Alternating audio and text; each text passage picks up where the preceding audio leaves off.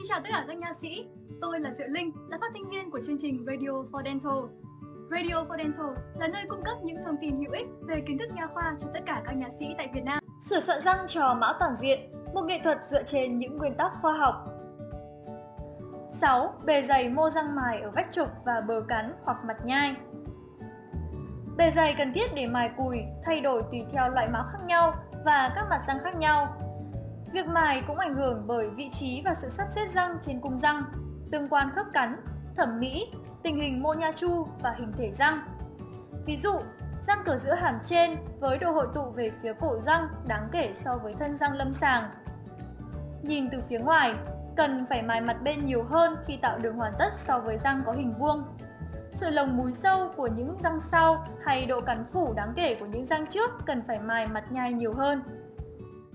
Những răng lệch lạc cần phải mài mặt nhô ra nhiều hơn để cho phép xếp ngay ngắn phục hồi hoặc có sự lưu giữ và dạng kháng lực tốt.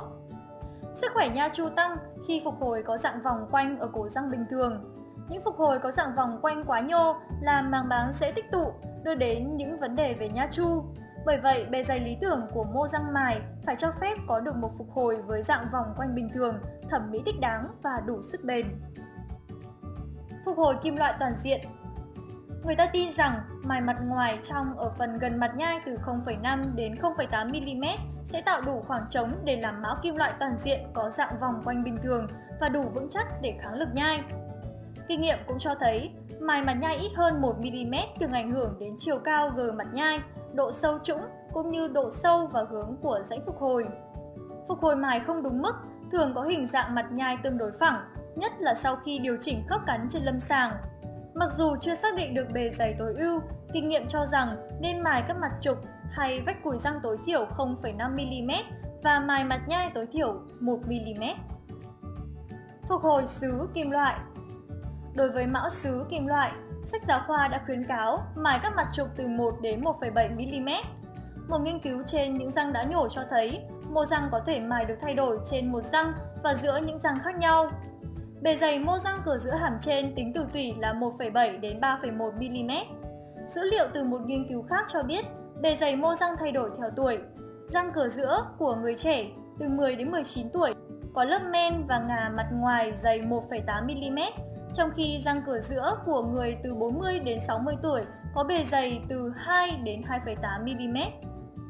Elhedary và cộng sự đã đo bề dày mô răng ở đường cổ răng các răng cối nhỏ có được số đo trung bình từ 2,2 đến 2,5 mm đối với những răng của bệnh nhân từ 22 đến 50 tuổi.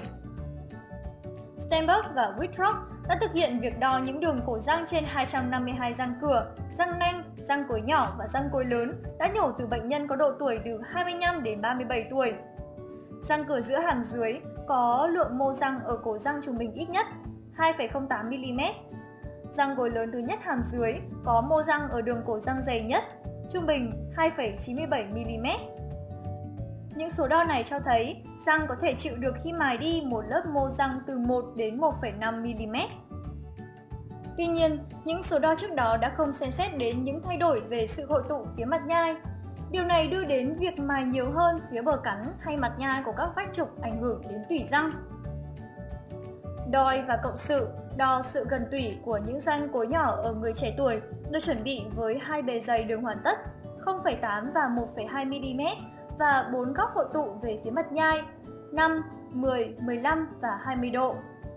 Góc hội tụ 20 độ thường được tạo trên lâm sàng với đường hoàn tất dày 1,2 mm chỉ để lại lớp ngà 0,3 mm ở những mặt nào đó của cùi răng. Đối với bệnh nhân trẻ, các mặt trục nếu mài quá 1mm sẽ làm tổn thương mô răng còn lại và tủy răng. Việc mài bờ cắn hay mặt nhai từ 2 đến 2,5mm đã được khuyến cáo cho các phục hồi xứ kim loại. Bề dày này cần thiết để tạo được dạng giải phẫu, màu sắc và khớp cắn. Dữ liệu cho biết bề dày mô răng ở mặt nhai và bờ cắn ngay cả ở người trẻ tuổi là 4mm. Răng người trưởng thành, tuổi từ 40 đến 60 có bề dày men ngà từ 6,2 đến 6,3 mm.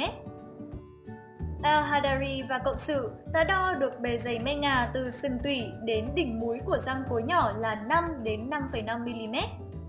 Starbuck và Wittrock cũng đo bề dày này trên những răng sau và ghi nhận được từ 5 đến 7 mm tùy thuộc vào răng sau hàm trên hay hàm dưới. Dựa vào những nghiên cứu về bề dày mô răng ở bờ cắn và mặt nhai, có thể kết luận ngay là ở những người trẻ có thể mài đi bờ cắn hay mặt nhai là 2mm. Mão toàn xứ Malamen và Sokransky nghiên cứu hiệu quả của bề dày xứ trên sự bền của những mão toàn xứ, nhưng không phối hợp được sự thất bại của phục hồi với bề dày xứ khi mão được dán vào cùi răng bằng simericin. Họ không thấy sự khác biệt có ý nghĩa về khả năng tồn tại giữa những mão được dán có bề dày dưới 1mm và trên 1mm sau 11,7 năm. Bề dày ngay giữa vách trục của những mão này trung bình khoảng 1,5mm, vì thế nếu mão được gắn bằng simaricin, khi mài nên dựa vào bề dày xứ cần có để đạt được màu sắc và dạng vòng quanh mong muốn.